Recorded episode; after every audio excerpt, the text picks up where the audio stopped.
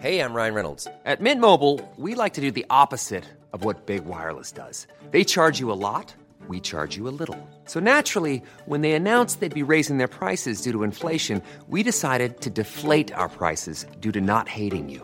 That's right. We're cutting the price of Mint Unlimited from $30 a month to just $15 a month. Give it a try at mintmobile.com slash switch. $45 upfront for three months plus taxes and fees. Promo rate for new customers for limited time. Unlimited more than 40 gigabytes per month. Slows. Full terms at mintmobile.com.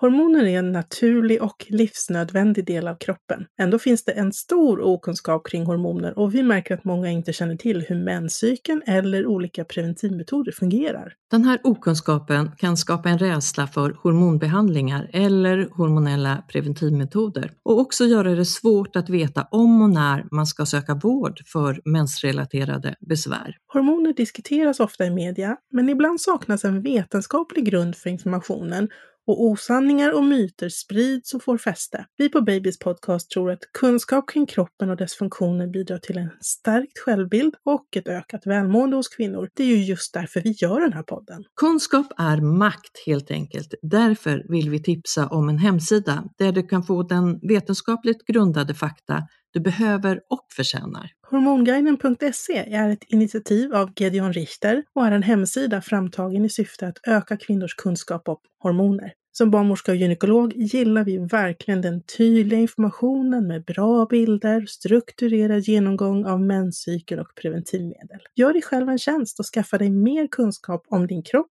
och dina hormoner. Besök hormonguiden.se.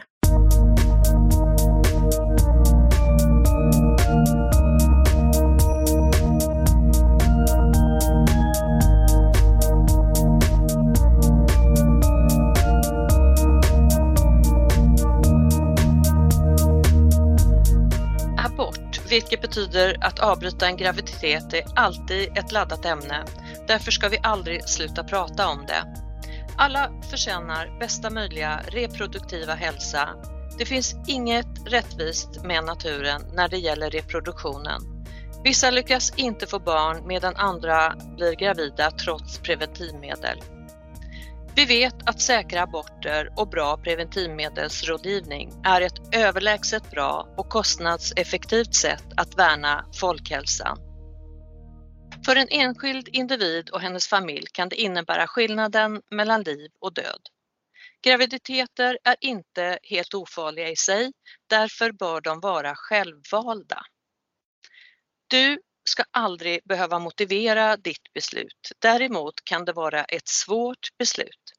Därför ska du erbjuda stöd och rådgivande samtal av till exempel barnmorska, läkare eller kurator, både inför och efter aborten. I Sverige är fri abort en rättighet fram till graviditetsvecka 18. Idag i Babys podcast ska vi ge er fakta och information om rätten till abort. Jag heter Karina och är barnmorska, men såklart så är även Jenny Stolt förlossningsläkare med samt vår gäst sedan tidigare, docent och överläkare i gynekologi, Helena Kopp Kallner.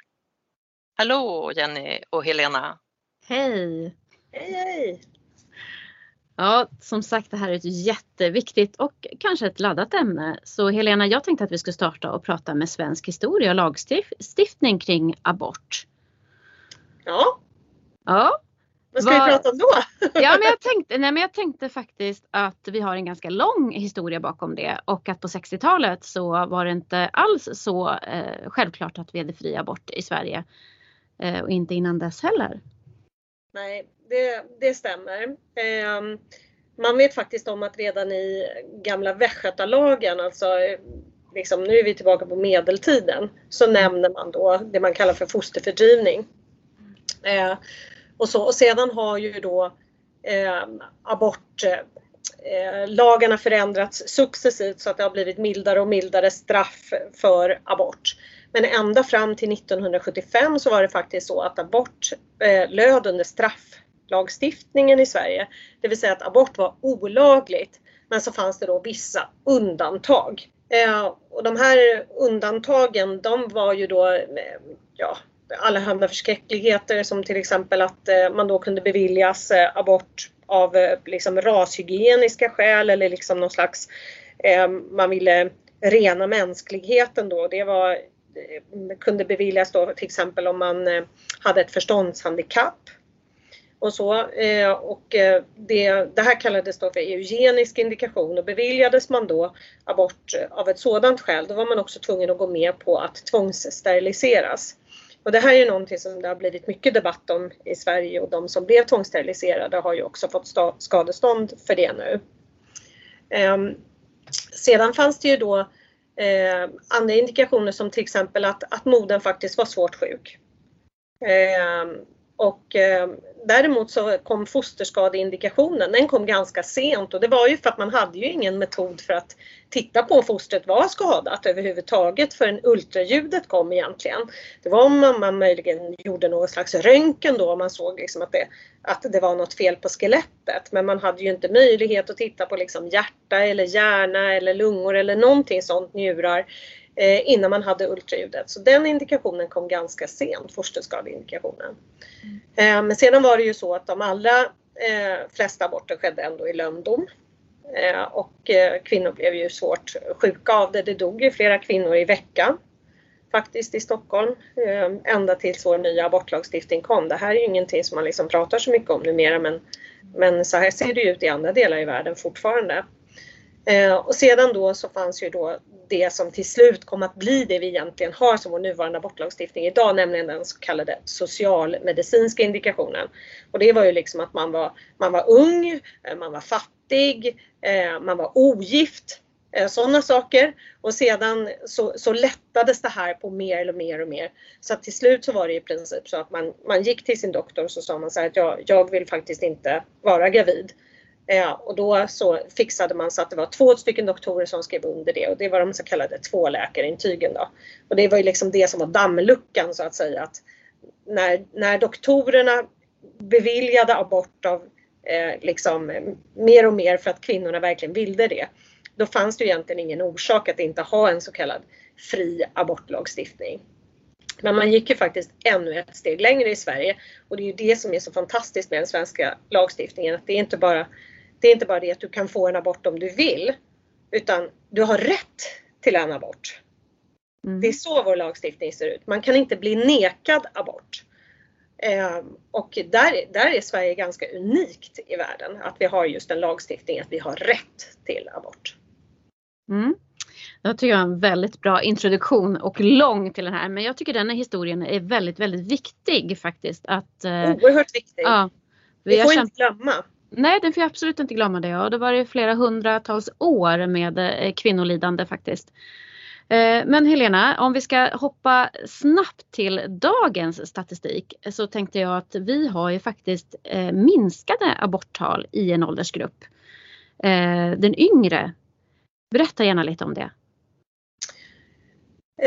Ja, så här ser det ju faktiskt ut i flera olika länder just nu. Alltså att vi har, framförallt så är det ju då tonåringarna och då liksom det pratas mycket om tonårsaborter och så. Men då ska man ju ha klart för sig att den stora majoriteten så kallade tonårsaborter görs ju av kvinnor som är 18 och 19 år. Så att det, det, det, är ganska gamla tonåringar eller vad man ska säga, det är mm. vuxna mm. människor. Men där har vi ju kraftigt vikande aborttal och det har ju varit så i i flera år. Men eh, Helena, vad beror det på då? Ja men det här är ju ingen egentligen som vet. Det har varit massa olika spekulationer kring vad det kan bero på. Eh, vi ser ju också att ungdomar i den här åldern eh, dricker mindre alkohol. Mm. Eh, och det tror man ju kan man ha med saken att göra. Eh, tyvärr är det ju så att väldigt många har sitt första samlag under eh, inflytande av alkohol. Eh, och man vet också att alkohol ju förstås ger en Ja, det ger ju mindre konsekvenstänk, det vill säga man har fler oskyddade samlag när man är påverkad av alkohol. Man har en annan riskmedvetenhet eller en betydligt mindre riskmedvetenhet när man är påverkad av alkohol. Um, sedan finns det ju de här mera så här domedagsgrejerna eh, eh då, det vill säga att ungdomar vill inte ha sex för att de sitter framför sina datorer och sina mobiler. Eh, och de är, eh, spelar dataspel och är asociala och därför har de inte sex. Men det finns väl egentligen inget riktigt belägg för att det skulle vara så. Eh, det verkar ju inte som att sexualdebutåldern har gått upp kraftigt till exempel. För den ligger runt 16 års ålder. Vad sa du? För den ligger väl runt 16 års ålder fortfarande? Ja precis, strax över 16 år. Ja. Eh, eh, men om man skulle tänka sig att den hade gått upp jättemycket så är det klart att det skulle ge en, en, ja. en skillnad i aborttalen. Mm. Men det är faktiskt också så att aborttalen sjunker kraftigt i åldrarna 20 till 24 år också. Eh, och det är ju eh, eller traditionellt sett om man kan prata om aborttraditioner så är det traditionellt sett den åldersgruppen som gör flest aborter, 20 till 24-åringarna. Men så ser det inte ut i Sverige längre. Utan eh, det är faktiskt lite äldre kvinnor än så som gör flest aborter idag. Och då pratar man, när man pratar om aborttal, då pratar man om aborter per tusen kvinnor. Så att det är inte an, antalet aborter per se utan det är dividerat med hur många kvinnor i den åldersgruppen finns det så att säga. Eh, så per tusen kvinnor så är det lite äldre kvinnor som gör flest aborter nu. Och då eh, börjar man komma och prata om andra saker. Vad kan det bero på? Och där ser vi ju en tydlig skillnad nu i preventivmedelsanvändningen Eh, i de här åldersgrupperna. Där användningen av långverkande preventivmedel har gått upp kraftigt. Eh, och då kan man väl kanske också anta att de som har störst behov av skydd mot graviditet, det vill säga de som har eh, mycket sex kanske till och med, är de som väljer de mest effektiva metoderna, det vill säga de långverkande metoderna och att det leder till, eh, leder till att man har behov av färre aborter helt enkelt. Att det är färre oönskade graviditeter för att man använder effektivare metoder. Men du menar då att den äldre eh, generationen eller äldre åldersgruppen där inte har säkra preventivmetoder? Nej, det jag vet vi att de inte har. Mm. Där har inte användningen av långverkande metoder ökat i samma utsträckning. Mm. Vilka är de långverkande metoderna? De långverkande metoderna är då eh, p-stavar och spiraler. Då. I Sverige har vi ju en p-stav och sen så har vi flera olika typer av spiraler. Vi har fyra hormonspiraler och kopparspiral. Då. Så att, ehm, så att helt enkelt kan det vara så att det är lite olika, eh, olika anledningar till att aborttalen sjunker i de här två olika grupperna. Ehm, men, men totalt sett är det ju fantastiskt att fler kvinnor slipper uppleva oönskade graviditeter. Men det jag tycker ändå är lite underligt med, med, den åldern där man skaffar barn faktiskt. För barnafödande åldern, det är den åldern man har som mest eh, aborttal, eller högst. Ja, så För är det. det. Ja, det får jag inte riktigt ihop men det finns säkert Nej, en förklaring till det. Man kan också när man tittar på hur aborttalen har sett ut över åren så ser man att det är liksom samma åldersgrupp kvinnor som de gjorde så att säga aborter när de var tonåringar, de gjorde abort när de var 20 till 24 och sen har de blivit äldre och äldre. Men det är samma kvinnor som fortsätter att, att så att säga förhållandevis, för det ska man komma ihåg att det är inte många kvinnor som gör abort, men att det är samma åldersgrupp som bara har blivit äldre men tar med sig sitt, mm. sitt mönster av att ha eh, fler önskade graviditeter än andra åldersgrupper. Ja samma För, Förstår ni hur jag menar nu? För ja. Det är lite svårt att förklara ja. nästan. Man får nästan ha en bild sådär. Men, men liksom, ja. Jo men det är samma generation helt enkelt som har vuxit ja. upp. Och är ja. fortfarande inte användare av långtidsverkande preventivmedel. Nej, och använder eh, ineffektiva preventivmetoder i högre mm. utsträckning som till exempel kondom och eh, avbrutet samlag och säkra perioder och så. Mm. Ja. Nu tror jag Karina vill komma in med en fråga. Mm -hmm. du pratar om olika grupper där, där eh, aborterna har då minskat eller blivit eh, färre. Gäller det totalt? Eh, aborttalen i Sverige ser ut ungefär, alltså vi, vi gör ungefär så här 36 000 aborter varje år i Sverige. Liksom. Det har varit en sanning sedan urminnes tider kan man säga. Men vi blir ju, vi blir ju fler och fler i Sverige. Mm. Så att totalt sett så går ju aborttalet ner men vi gör lika många aborter om man ska säga. Är ni med? Mm. Ja. Så att aborttalet per tusen kvinnor går ner men abort, antalet aborter i Sverige är ganska konstant. Det är små, små, små förändringar över tid. Man kan mm. se att i samband med att det var den jätte, jättestora liksom, eh, tidningsartiklar där man riktigt skrämmer upp kvinnor om preventivmedel då såg man ju att aborttalen gick upp som en respons till det men sen har de ju återgått till det normala nu tror jag att kvinnor är så trötta på alla skrämselpropaganda om preventivmedel så jag tror inte man går på det där längre eller jag hoppas inte det. Utan att det är andra faktorer som styr om man använder preventivmedel eller inte. Mm. Om man tittar på ålder, eh, har alla åldrar, alla kvinnor rätt till abort? Absolut. Eh, problemet blir ju när man, när man kommer väldigt lågt ner i åldrarna eh, så blir lagstiftningen något komplicerad. Men i Sverige har vi ju en enorm överenskommelse. Alla instanser i hela samhället, inklusive föräldrar och kvinnor och så vidare, att barn ska inte få barn. Eh, och det gör ju att alla är ju alltid överens om att den riktigt, riktigt unga kvinnan ska naturligtvis få göra en abort om hon själv önskar det. Eh, men lagstiftningen blir lite komplicerad när det gäller då rätten till föräldrar och vårdnadshavare och veta om det. Och, eh, vi jobbar ju hårt på ett multidisciplinärt, det kan ju vara ett jäkla knepigt ord att använda, men alltså att vi är flera som arbetar tillsammans med de här riktigt unga kvinnorna. Eh, det kan vara sociala myndigheter, föräldrar, vi har alltid en kurator inblandad. Eh, och eh, det handlar ju om att ta reda på om den unga kvinnan far illa, det vill säga har hon blivit gravid mot sin vilja? Är hon utsatt för övergrepp? Finns det sociala omständigheter som gör att den här kvinnan bör skyddas eller få hjälp på något särskilt sätt? Det är ju det som är viktigt att uppmärksamma i det hela. Men alla är alltid fullständigt överens om att vill kvinnan göra en abort oavsett ålder så ska hon få göra det. Mm, Vad pratar du om för ålder när du säger den unga kvinnan? Nej men generellt sett kan man säga att under 15 eh, då går vi igång med våra eh, liksom mera eh, det beror ju också, alltså vi vill ju gärna veta vem hon har blivit med barn med. Va? Och det är ju en helt annan fråga om det liksom, ja men eh, eh liksom, vi har varit ihop i, i två år och, vi, eh, och jag står på p-piller och använder kondom och våra föräldrar är helt med på att vi sover över hos varandra och liksom det här var otur. Det är ju en sak. Och det är en helt annan sak med, med liksom en 12-åring som kommer in och inte vill berätta vem hon har blivit gravid med. Man måste, och det här är ju, det här är ingenting som någon står ensam med i vården utan här jobbar vi i team. Som jag sa, liksom barnmorska, läkare, ofta kanske definitivt en specialistläkare med erfarenhet av de här frågorna, eh, kurator eh, och eh, vi försöker då att hitta någon närstående vuxen hos i, mm. i närheten då av den unga Jag har varit med faktiskt om att skolhälsan, eh, skolkurator och eh, skolsyster har varit med och hjälpt till i de här fallen. Ja, självklart, liksom. Man samlar mm. alla resurser ja. som finns runt det här. Och det är viktigt att det sker väldigt fort för att vi, man vill ju absolut inte fördröja aborten men jag, min, min erfarenhet är att det här brukar gå bra.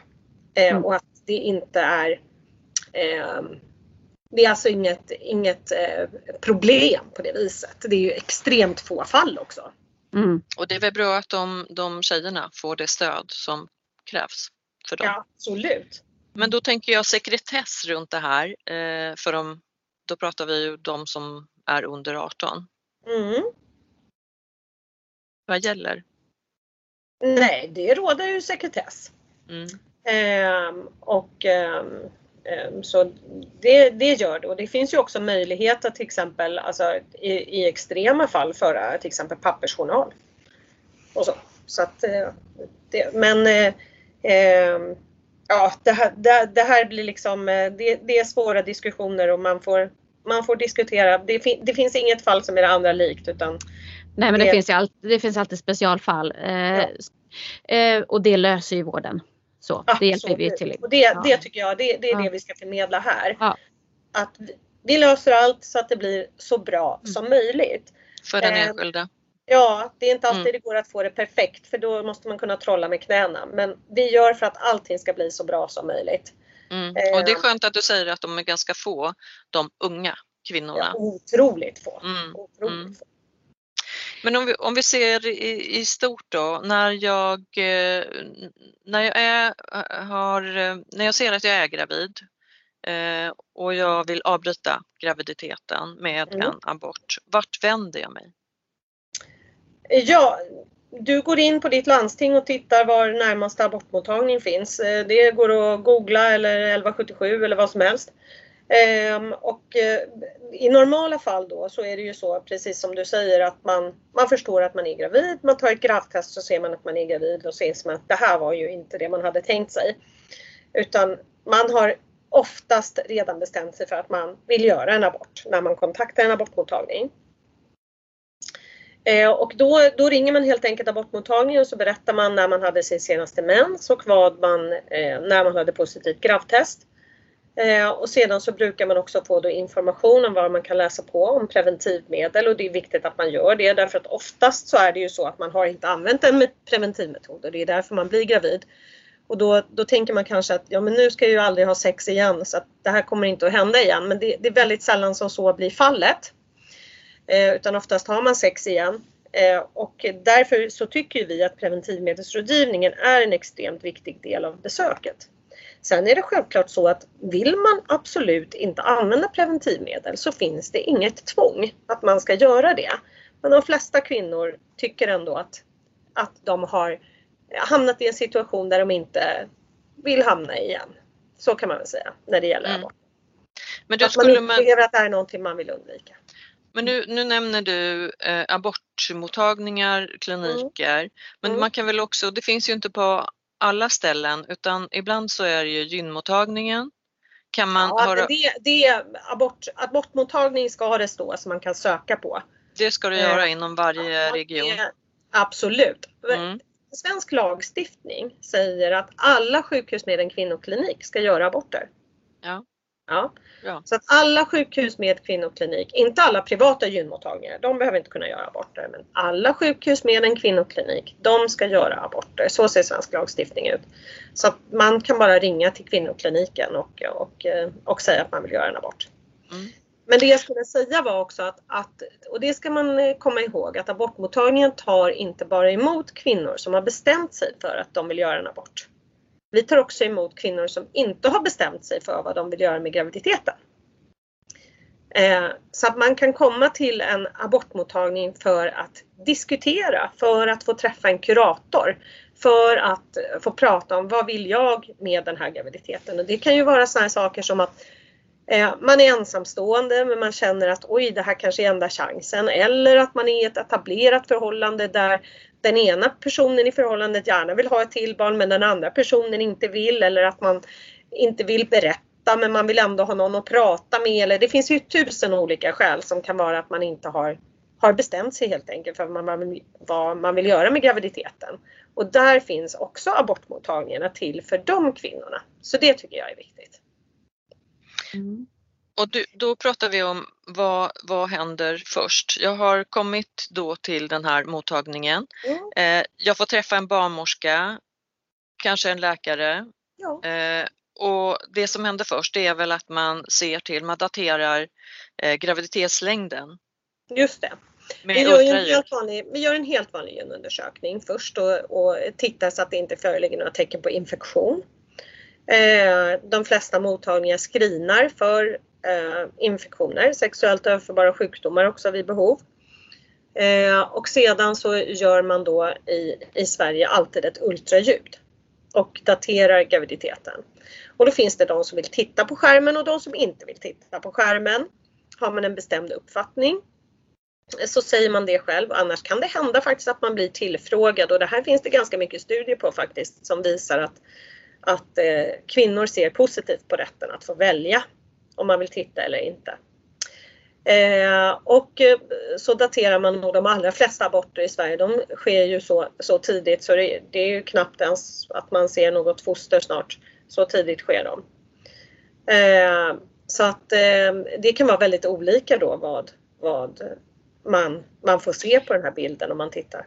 Men du Helena, det är väl ganska eh, på senare år att vi börjar erbjuda eh, ett avbrytande när man inte ser någonting inne i livmodern. För förr när vi började med det här så var det att man skulle vara tvungen att se någonting i livmodern för att erbjuda kvinnan en, ett avbrytande. Ja, vi börjar nog bli väldigt gamla Jenny. Ja, eller hur? så det. Ja, men det, det har nog varit så kanske i 8-10 år i alla fall. Ja.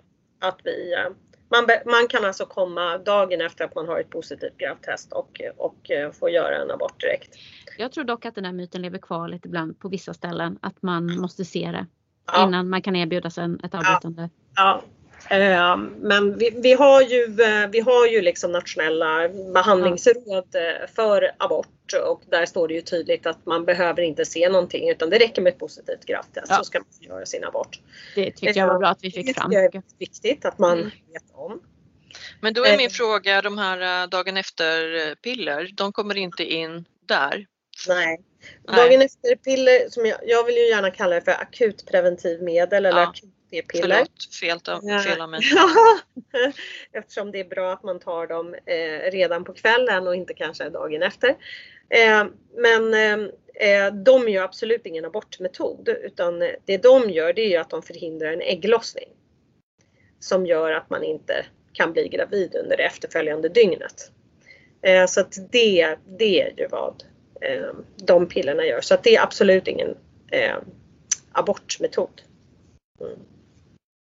Okej, återvänder till vad som händer då när ja. det här första mötet. Ultraljudet är gjort, dateringen är gjord.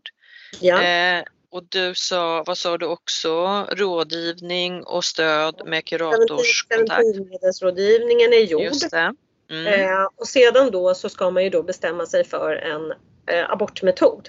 Ja. Då har vi i princip två metoder då. Det ena är medicinsk abort och det andra är kirurgisk abort. Eh, och den medicinska aborten, eh, den går ju bra att göra under alla graviditetsveckor när abort är tillåtet.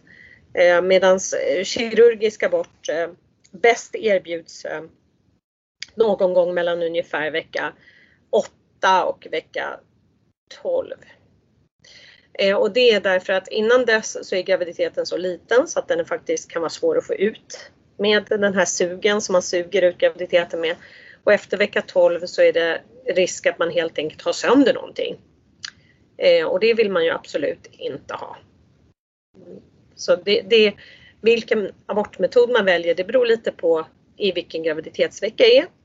Eh, men sen tycker jag också att det beror mycket på vilken, vilken person man är och hur snabbt man har behov av att göra aborten. Ofta så en kirurgisk abort ska ju planeras in på ett operationsprogram.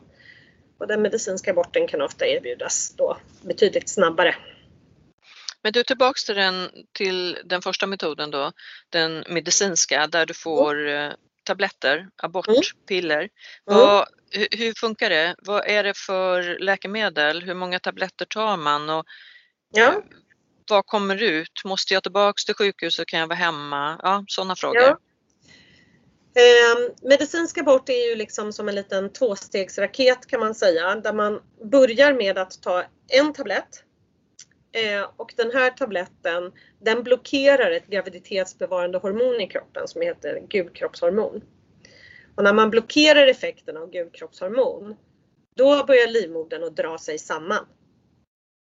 Så att eh, under en graviditet så behöver livmodern slappna av helt för att graviditeten ska kunna få växa i livmodern. Annars skulle ju liksom livmodern få sammandragningar direkt och stöta ut graviditeten och skulle aldrig bli några barn. Utan livmodern måste slappna av under graviditeten och blockerar man då effekten av det här hormonet, ja då börjar livmodern att dra ihop sig och förbereda sig för att stöta ut den här graviditeten. Och den här medicinen den tar lite tid på sig att verka. Eh, så att först efter ungefär ett till två dygn så är liksom livmodern redo. Eh, och sedan då efter ett till två dygn, då för man upp andra tabletter och de för man upp i slidan då. Då är det fyra tabletter man tar som man för upp i slidan. Och de här tabletterna, de orsakar sammandragningar i livmodern så att man helt enkelt framkallar ett missfall. Eh, och eh, när man tittar då på studier så ser man då att de allra, allra flesta kvinnorna de aborterar, det vill säga att alltihopa kommer ut ur livmodern inom sex timmar. Efter de här fyra tabletterna? Efter de där fyra tabletterna. Mm. Ja. Eh, så, eh, men, men många blir, är det ju tidigare för så att säga. och ehm, eh, ja, vad som kommer ut det beror ju helt på hur långt graviditeten är gången. Är du i vecka 5 då kanske du inte ens märker någonting. Det bara kommer ut som eh, blod och slemklumpar. Liksom. är du i vecka 8 då kan du se som en lite större klump som, som kommer ut och kanske till och med ett litet, litet, litet foster. I vecka 8 så kanske man ser någonting som är någon, en, en och en halv centimeter. Medan då om man är senare i graviditeten, till exempel vecka 12-13 och är inne på sjukhus, ja då är ju fostret absolut synligt om man tittar. Då är det kanske 8-10 cm och gör man en, en abort på grund av ett, eh, en hjärtmissbildning i vecka 20, ja då är det betydligt större än så. Så att vad man ser och vad man kan förvänta sig, det beror helt på i vilken vecka man är och det här tycker jag att man ska vill man veta så ska man fråga. Och jag tycker att alla ska få information så att man är inställd och är medveten om vad som kommer att hända. Och jag tror generellt sett att vi är ganska duktiga på att informera kvinnor som gör aborter i senare graviditetslängder. Eh, men att vi är ganska dåliga på att informera kvinnor i tidigare graviditetslängder exakt om vad de kan förvänta sig. Men det är nog väldigt personbundet också. Jag tror att många är oerhört duktiga på att informera. Mm. Vilka veckor kan man göra den här medicinska aborten? Vilken vecka som helst. Vilken vecka som helst. Behöv, ja, behöver du vara... En, en, medicinsk abort kan man göra fram till förlossning. Det är bara det att efter mm. vecka 22 eh, så kallar vi det för igångsättning av förlossning. Mm. Det är ju samma metod, exakt samma metod som vi använder kan man säga, hela graviditeten. Men den medicinska, behöver du vara någon gång på sjukhus eller är det hemma? Eh, som du tar tabletterna? Den allra första tabletten måste tas på sjukhus enligt svensk lagstiftning. Eh, men om du ska göra till exempel en hemabort, då tar man ju ofta den första tabletten i samband med besöket på abortmottagningen, så det blir inget extra besök.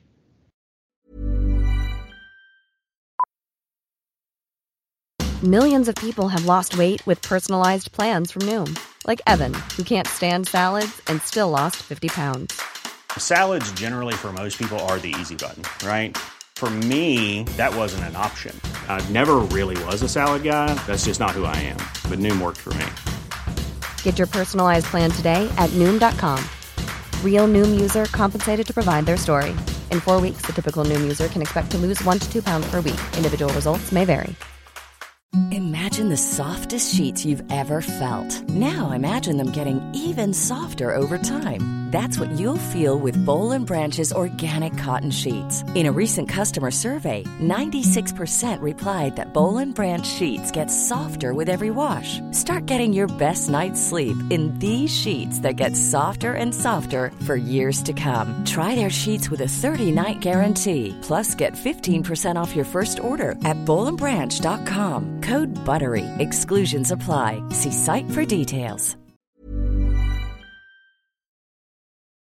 Och när väljer man, kan man någon gång vara och ta de här fyra tabletterna på sjukhus? Absolut. Vi har ju en del kvinnor som väljer att vara på sjukhus. Man kanske har eh, små barn hemma som är sjuka, man har ingenstans att vara eller man, eh, man vill inte att familjen ska veta om att man gör en abort eller att man känner att man eh, helt enkelt inte känner sig trygg hemma av olika anledningar. Att man vill ha närheten till personal. Alltså det finns ju mängder med olika skäl till att mm. man kan säga att jag vill absolut inte vara hemma, jag vill vara på mm. sjukhus. Mm.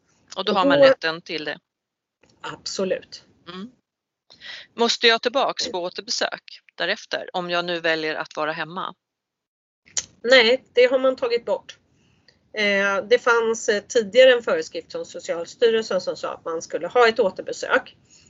Eh, nu har man ändrat de föreskrifterna så att nu är det upp till kliniken att skapa rutiner för att, man ska, för att kvinnan ska vara säker på att graviditeten är avslutad. Och det innebär ofta att man skickar med ett speciellt graviditetstest med kvinnan. Eh, som hon tar i hemmet då två till fyra veckor efter aborten. Och det är under förutsättningen att aborten har gått precis som den ska, det vill säga att man har blött och man har haft smärtor och graviditetssymptomen har avtagit. Ofta har ju kvinnorna ändå graviditetssymptom i form av bröstspänningar eller illamående eller att man bara känner sig annorlunda så man vet att man är gravid. Ehm, och de symptomen är det ju jätteviktigt att de avtar ganska snabbt efter aborten. Så har man fortsatta graviditetssymptom då vill vi att man tar kontakt direkt. Då, då. Men annars då så gör man det här graviditetstestet bara för att vara helt på den säkra sidan att det här ska inte bli någon förlossning. Det här ska vara en abort. Och då ska det inte vara något positivt graviditetstest efter två till fyra veckor. Och som jag sa tidigare så kan det ju behövas ett eh, samtal, ett stöd därefter och då kanske man måste återvända till sjukhuset också med Ja. kuratorskontakt. Mm, absolut. Av De den anledningen. som gör abort i Sverige har inget behov av kurator utan man, man pratar med sina vänner, med sin partner eller ja, sådana där saker. Och sen så har vi absolut de som behöver stöd. Och där finns det ingen tidsgräns eller så utan det kan vara stöd före aborten eller efter aborten eller i samband med nästa graviditet eller någonting sånt. Va? Så att det, det finns liksom ingen, ingen maxgräns utan så utan det här är det exakt samma sak som att du har rätt till en abort och du har rätt till stöd, det stöd du behöver. Har man också rätt att välja abortmetod då? Ja, inte enligt lagstiftningen men vi tycker ju att det ska vara så. Från Svensk förening för obstetrik och gynekologi så tycker vi att, att eh, eh, om det inte finns något medicinskt som talar för att det ena eller det andra är mer korrekt eh, så ska man ha rätt att välja metod. Eh, men lagstiftningen ser inte ut så att man har rätt utan man har rätt att få en abort men inte rätt att välja metod. Men vi tycker som sagt att det är oerhört viktigt att man behåller båda möjligheterna. eh, Därför att det finns en del kvinnor som inte kan tänka sig det ena eller det andra. Nej. Men ska vi prata lite om den kirurgiska Ja. metoden? Mm. Eh, Ja, den kirurgiska metoden kallas ju ofta då i så allmänt tal för skrapning. Och det har ju också det har ju att göra med det här 60-talet som vi pratade om Mm. tidigare. Ja. När man faktiskt trodde att graviditeten satt så hårt fast inne i livmodern att man var tvungen att skrapa ut den. Och då gjorde man det med, med skarpa instrument, alltså vassa instrument som man gick in i livmodern med och, och skrapade ut graviditeterna. Och det här håller man fortfarande på med i vissa eh, delar av världen faktiskt. Eh, nu vet vi ju att graviditeterna sitter inte fast på det viset. Det är ju därför de går att få ut bara genom medicinsk abort. Och då var det en, en ryss faktiskt som kom på att man kunde ju bara suga ut graviditeten.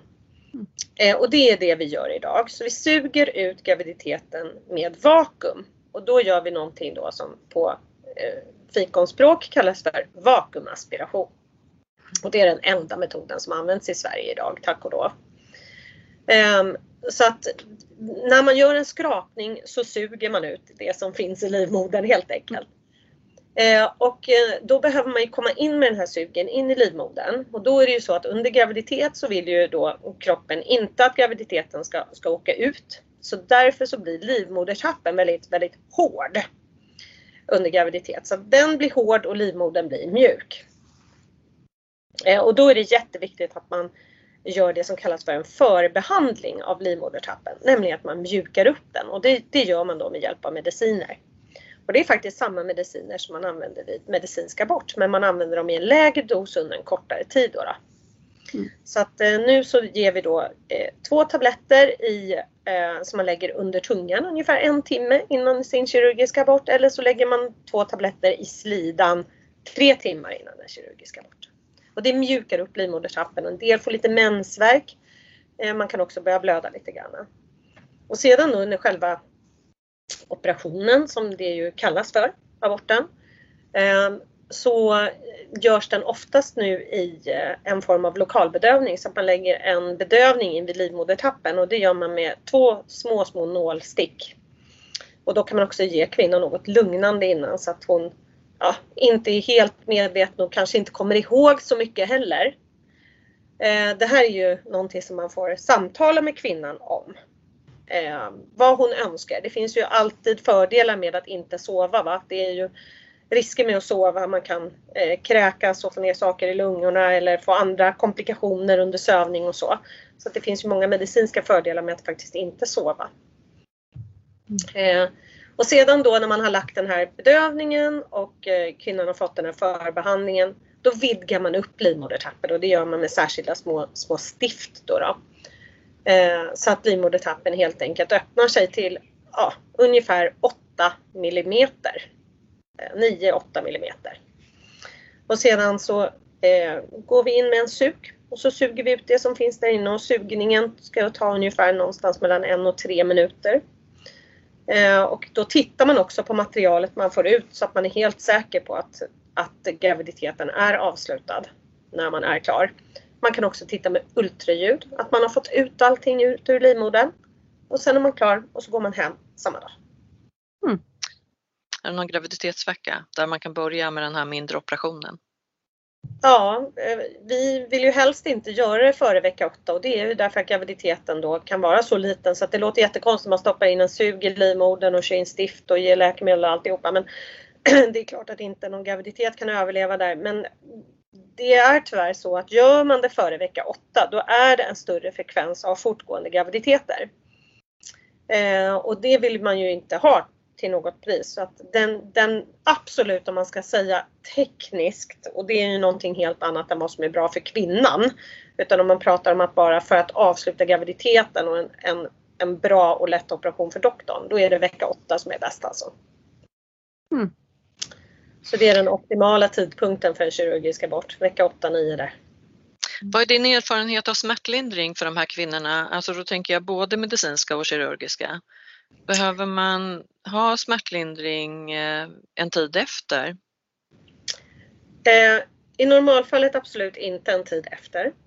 Eh, vid, vid en medicinsk abort så är smärtan direkt beroende av hur långt graviditeten är gången. Alltså i analogi med att det gör mer ont att föda ett barn. Så, eh, så att ju, ju, ju, längre graviditeten är gången desto mer smärta får man. Det, det vet man tydligt. Man vet också att kvinnor som har fött barn eh, genom slidan har mindre ont. Eh, än de som aldrig har fött barn. Eh, så att det finns vissa faktorer som avgör om man får mera ont eller inte vid medicinsk abort.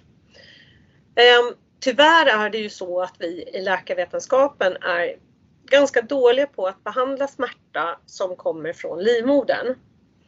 Eh, man har gjort mängder med olika försök med olika läkemedel som man ger vid olika tidpunkter.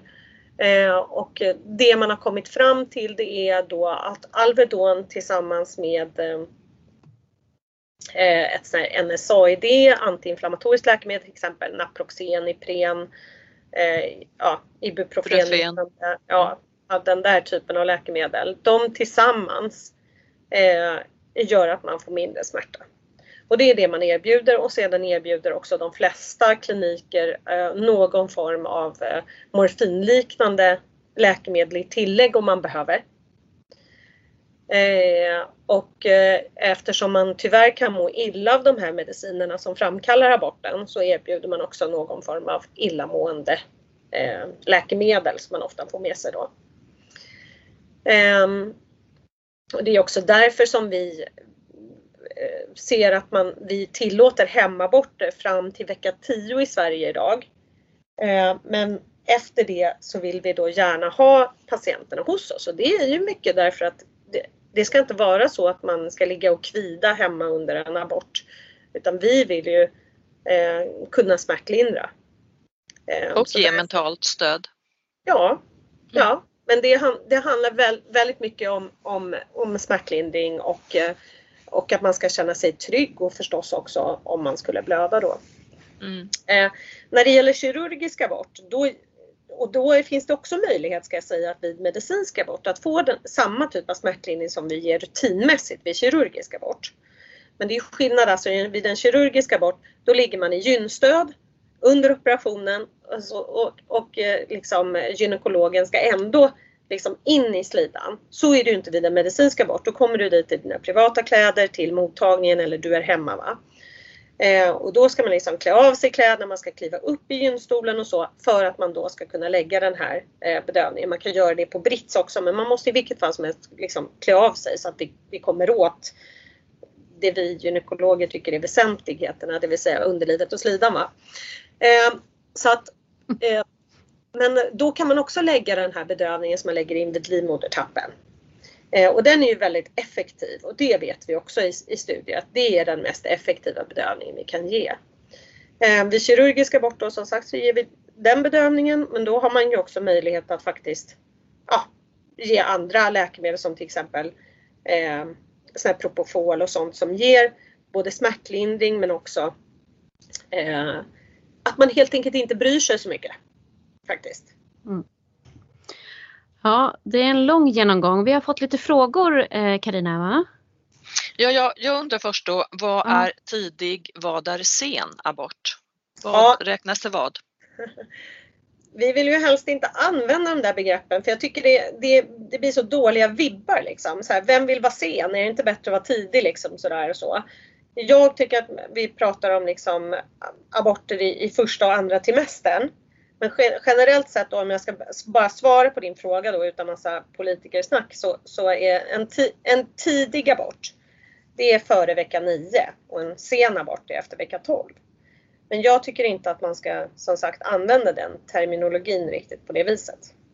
Mm. Jag tycker det, det blir en värdering i det som jag, ja, som men det är klokt. gillar. Mm. Mm. Det håller jag med dig om. Men du Karina, vi har fått in massor med frågor också. Mm. Ja, några i alla fall. Några? Ja. Ska jag köra? Jag kan yes. ta, vad, vad betyder säker och fri abort? En, en säker abort tycker jag är en abort eh, där kvinnans hälsa sätts i centrum och där kvinnan inte äventyrar sin hälsa genom att göra en abort. Och det gör man inte i Sverige idag tycker jag. Eh, eh, fri abort, det tycker jag är, eh, eller som man definierar det, så är det en abort som beror på att kvinnan väljer att göra en abort. Bra definierat. Finns det risker undrar någon? det finns alltid risker med allting. Så ser det ju ut. Um, och, ehm, och riskerna ökar um, ju längre graviditeten har gått. När man gör sin abort. Eh, och då är det framförallt risker såsom blödningsrisk. Infektionsrisker blir också högre. Eh, så att eh, det är de riskerna vi har idag då i samband med, och då pratar jag framförallt om medicinsk abort. Vid kirurgisk abort så finns det ju andra risker. Det är risker till exempel om man blir sövd. Det är risker där man för in instrument i, i kvinnors kroppar. Man kan eh, i extremt sällsynta fall ha hål på livmodern eller till och med kanske på något annat organ i samband med operationen. Eh, vi har enstaka sådana fall i Sverige varje år. Eh, så att, eh, och det är ju också en av anledningarna till att vi rekommenderar medicinsk abort i första hand då. Men generellt sett kan man säga att det är blödning och infektion som är de stora riskerna med abort. Mm. Men du, de allra flesta gör alltså en medicinsk abort? Absolut. Mm. Procent, har du något? Ja, du, alltså kirurgisk abort i Sverige idag eh, tror jag är mindre än 5 procent. Mm. Betydligt bra. Jag kan slå upp det om du... Nej men ungefär. Ja.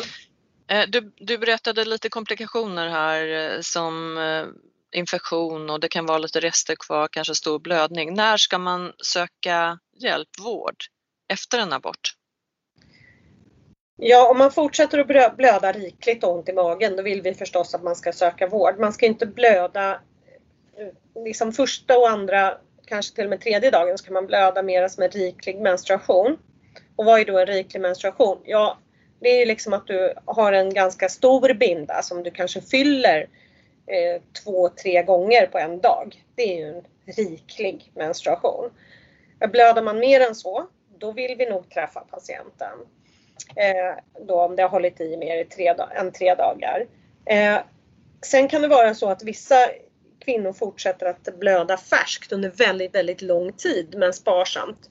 Och blöder man fortfarande färskt eh, fast sparsamt efter sex veckor, då vill vi också träffa kvinnan igen då. För att titta. Eh, och sedan är det så med buksmärtan är ju att den ska ju gå över snabbt. Liksom. Det, kanske, det gör ju ont att göra en medicinsk abort, det ska man inte sticka under stol med. Så är det. Eh, men smärtan ska ju försvinna när allting har kommit ut. Då ska det bli mycket bättre. Jag tycker att man kan jämföra här med liksom en, en eh, förlossning om man nu har gått igenom det. Va? Att det gör ont att föda barn men liksom nästa dag då har du kanske efterverkar men du går ju inte omkring och lider svårt i verkar. Liksom. Så att det här ska gå över snabbt och nu är det, det här är ju ingen förlossning, det här är ju liksom en liten, liten graviditet. Ehm, så att smärtan ska gå över snabbt. Så det är inte normalt att ha ont i magen flera dagar efter en abort. Det är inte det. Och är det så att man får mer och mer ont i magen, ja då vill vi definitivt kvinnan för, äh, träffa kvinnan för då kan hon ha fått en infektion. Mm. Och det ser man ju om man har eh, feber också där. Smärta och, och feber. feber ska man absolut inte heller ja. ha. Mm. Man kan få lite feber precis under själva aborten därför att de här tabletterna som man får upp i slidan de, de gör att man, att man får lite feber. Men dagen efter ska man inte ha feber och definitivt inte två, tre dagar efteråt. Vi har fått en till fråga. Minskar, chanserna, minskar abortchanserna till att bli gravid sen? Nej, det gör de absolut inte. Förutsatt att du har haft en okomplicerad abort så är det ingen risk. Även om du har haft en komplicerad abort så kan det gå alldeles utmärkt och gör det i de allra, allra flesta fall. Går det alldeles utmärkt att bli gravid och föda barn precis som vanligt. Bra. Är det farligt då att göra fler aborter? Det vi nej, det är inte farligt att göra flera aborter Eh, så länge de inte är många kirurgiska aborter på varandra.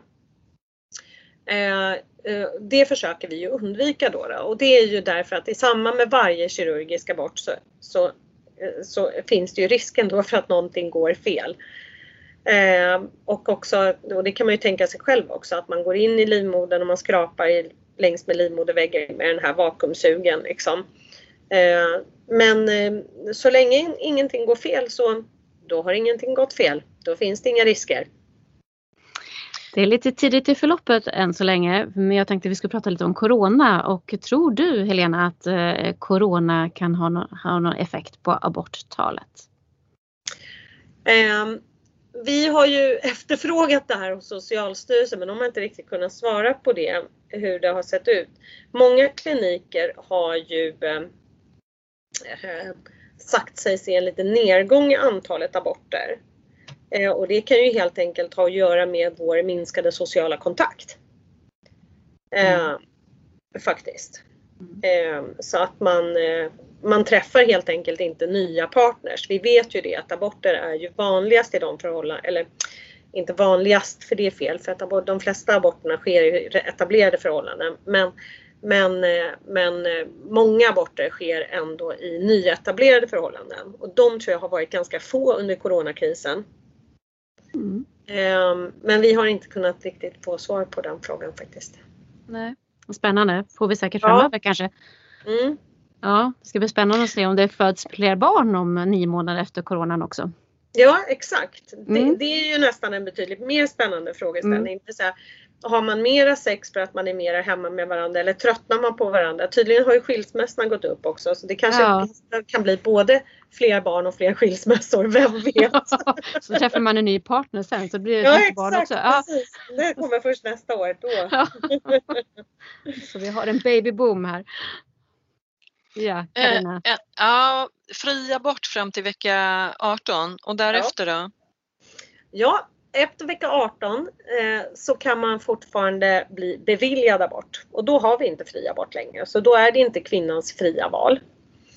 Eh, och då har vi på Socialstyrelsen ett rättsligt råd som man ansöker till då för att få göra abort. Och förutsättningen då för att man ska kunna bli beviljad en abort det är att fostret inte är livsdugligt. Det vill säga att fostret inte kan överleva utanför livmodern. Eh, och det här är någonting som en specialistläkare i obstetrik och gynekologi ska intyga. Man ska kryssa i en liten ruta på en blankett. Eh, det är viktigt att komma ihåg att det är kvinnan som ansöker, alltså det är inte läkaren som ansöker om abort på kvinna och kvinnans vägnar liksom, utan det är kvinnan själv som ansöker om aborten. Och hon ska då också anföra skäl varför hon vill göra den här aborten och de här skälen är extremt viktiga. Eh, och det kan ju då vara till exempel eh, fosterskada som är den stora majoriteten av de här ansökningarna, utgör strax över 60% av ansökningarna. Eh, men sedan har vi ju då också sociala skäl och det kan ju till exempel vara att man har använt preventivmedel, man har inte förstått att man har varit gravid, Eh, Eh, man har mått psykiskt dåligt och inte förstått att man har varit gravid. Eh, man har trott att man är i klimakteriet. Eh, men det kan också vara sådana saker som att jag blev gravid, eh, jag har inte riktigt fattat det förrän det var för sent och jag vill verkligen inte ha det här barnet bara. Så. Eh, och eh, då får man liksom anföra skäl och då är det ju ofta, ofta är det ju tunga sociala skäl, det vill säga att man har knappt råd att försörja de barn man har till exempel eller att man har barn med funktionshinder redan hemma eller att man själv har ett funktionshinder som gör att man har svårt att ta hand om barnet på ett bra sätt till exempel. Ehm, så det, det, finns mängder med olika, olika skäl. Ibland kan det kan vara missbruk, det kan vara att man eh, inte lever ihop med eh, den som är far till barnet. Ehm, ja, är, man är ung, man vill gå i mm. skolan. Ja, det finns ju tusen skäl. Va? Ja, men det ska ju eh. tilläggas att de här aborterna efter vecka 18 är ju extremt få. Ja, de är, är inte extremt många. få. Ja. ja. Och ibland låter det så, vi pratar så mycket om det så ibland låter det som att de är jättemånga men det är de ju ja. inte. Nej, de är verkligen inte det. Mm. Eh, och som sagt, de flesta är ju då på grund av fosterskador också. Så att de som är av sociala skäl är ju ännu mycket färre. Ja. Eller om kvinnans liv är i fara. Ja, självklart. Eh, det är extremt få fall. Mm. Ja. Eh, men det kan ju vara till exempel att man har eh, en hjärtsjukdom till exempel och sådana saker. Och som mm. kanske uppdagas under graviditeten eller, eller att man har man blir diagnostiserad med cancer eller, eller sådana saker under graviditeten som gör att man helt enkelt behöver avbryta. Mm. Du, när, vad, vad bör jag då undvika eller tänka på efter en abort? Jag tänker själv på eh, sånt som vi då uppmanar kvinnor att avvakta, vänta med ett tag eh, efter en eh, förlossning. Det är ju samlag, tampong, ja. vänskap, likaså. Ja, allt som man för upp. Alltså, det, det, finns ju egentligen inget så vetenskapligt underlag för att ge sådana hygienråd. Inte ens efter förlossning Carina. eh, faktiskt. Utan eh, det verkar vara okej att göra allt man känner för faktiskt. Eh, men jag tror att de flesta säger det att så länge man blöder färskt så, så ska man åtminstone avstå bad. Mm. Det är väl på den nivån. Mm. Eh, men men eh, vi försöker att avstå från direkta hygienråd. Mm. Eh, jag skulle vilja säga att sånt man ska tänka på efter en abort det är att fundera över hur man kan undvika att bli oönskat gravid en gång till ifall det var en oönskad graviditet. Det är inte alltid det. Det kan ju varit en väldigt önskad graviditet som man har avbrutit på grund av fosterskador som sagt. Men om man har en oönskad graviditet då är det det som tycker jag ska vara fokus och det är det vi försöker lägga mycket fokus på också. Det vill säga att man ska börja med, sitt, med sin preventivmetod. Mm. Och när börjar man med det då? För ja, när kommer mensen åter? Mm. Eh, och vi har ju just nu en, en studie som pågår i Sverige som jag är ansvarig för på, som går på flera orter där vi tittar på att sätta in spiraler mycket tidigare efter medicinsk abort. Alltså man sätter in dem inom 48 timmar. Så gör man medicinsk abort på sjukhus innebär det att man får spiralen innan man går hem. Eh, och p-stav har vi ju gjort en studie på där vi visar att den kan man ju sätta in direkt när man tar första tabletten, den där som man tar på sjukhus när man gör medicinsk abort. Annars så väljer man p-stav eller spiral vid kirurgisk abort. Då sätter vi in dem direkt vid den kirurgiska aborten.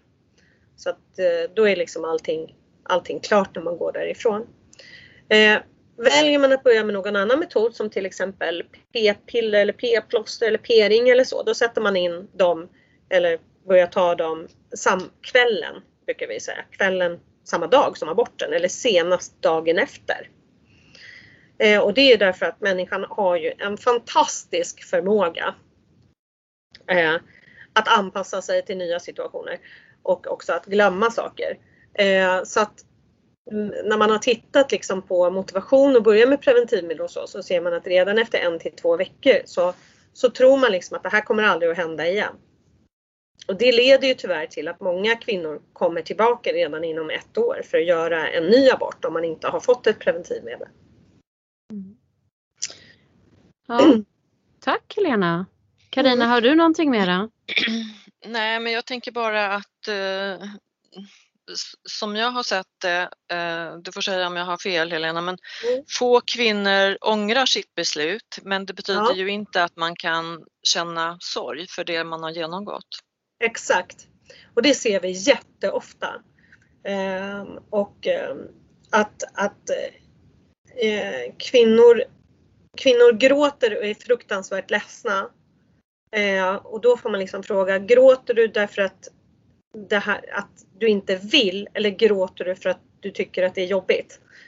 Och det är ju 100 procent. Jag har faktiskt aldrig varit med om någon som säger att de gråter för att de inte vill göra aborten utan de gråter för att de önskar att de inte var i den situationen som de är i.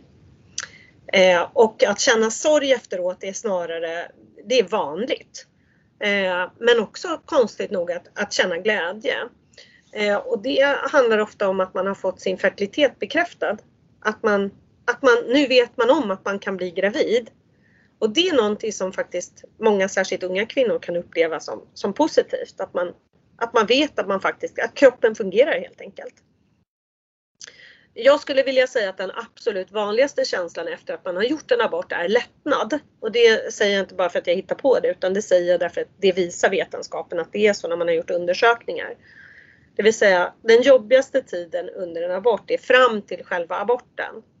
Och sedan efter aborten så är den absolut vanligaste dominerande känslan en lättnad. Att man, att man har klarat av det, att man har gjort det, att det var rätt beslut, att man är tacksam för att man har fått göra det. Liksom den typen ändå av känslor.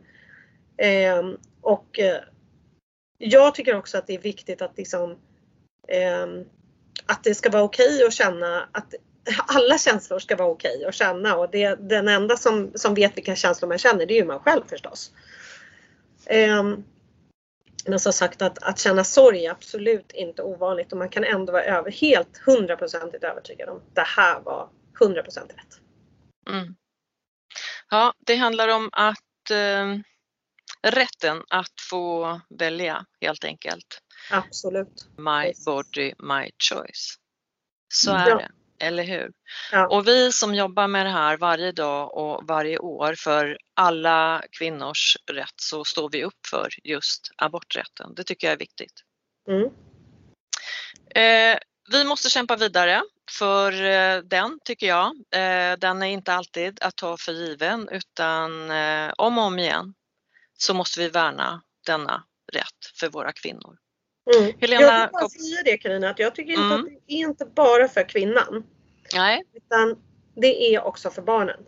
det är för barnen också. Därför Det är helt rätt. Alla barn har rätt att födas önskade Ja, i en familj som vill ha dem. Väldigt det är bra det som är det bästa för samhället. Mm. En sak som jag kom på nu också när du säger så, för det var väldigt bra sagt, det är också att när man frågar om partnern kan Mm. påverka och nu är det ju faktiskt kvinnans val, eller Mm. hur? Så Ja. partnern kan inte tycka annorlunda. Nej. Jag tycka kan de. de kan Ja, inte tycka, påverka. men man kan inte påverka det. Nej, De har Nej. ingen rätt att bestämma. Nej, precis. Helena Kopp-Kallner, docent, överläkare i gynekologi med mera, med mera, med mera. Stort tack återigen för idag. Tack snälla. Jättetack Helena. Ja, få kanske, kanske ingen går oberörd av att avlägsna en graviditet, men det är viktigt att ge den enskilde en värdig eh, behandling skulle jag säga, samtidigt som vi säkerställer kvinnohälsan i världen. Det känns väl otroligt meningsfullt för oss och viktigt att du får det stöd som du behöver också, både före och inför och efter aborten. Ja, det var ett viktigt avsnitt vi hade idag med Helena Mm. Kopp-Kallner. Alltid lika klok. Eh, vi är snart tillbaks och det är ju nästa torsdag igen och under tiden så kan ni följa oss på Instagram, ett, eh, ett Babys podcast. Så ehm, tills dess, ta väl hand om er och ha det bra. Hej så länge! Hej då!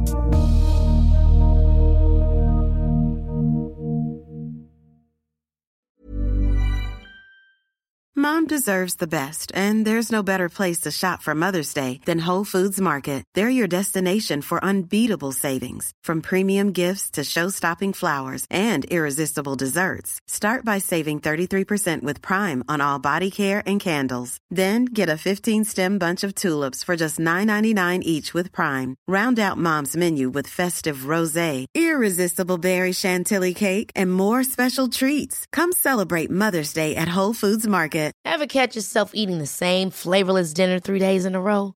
Dreaming of something better? Well, HelloFresh is your guilt-free dream come true, baby. It's me, Kiki Palmer. Let's wake up those taste buds with hot, juicy pecan-crusted chicken or garlic butter shrimp scampi. Mm. Hello Fresh. Stop dreaming of all the delicious possibilities and dig in at HelloFresh.com. Let's get this dinner party started.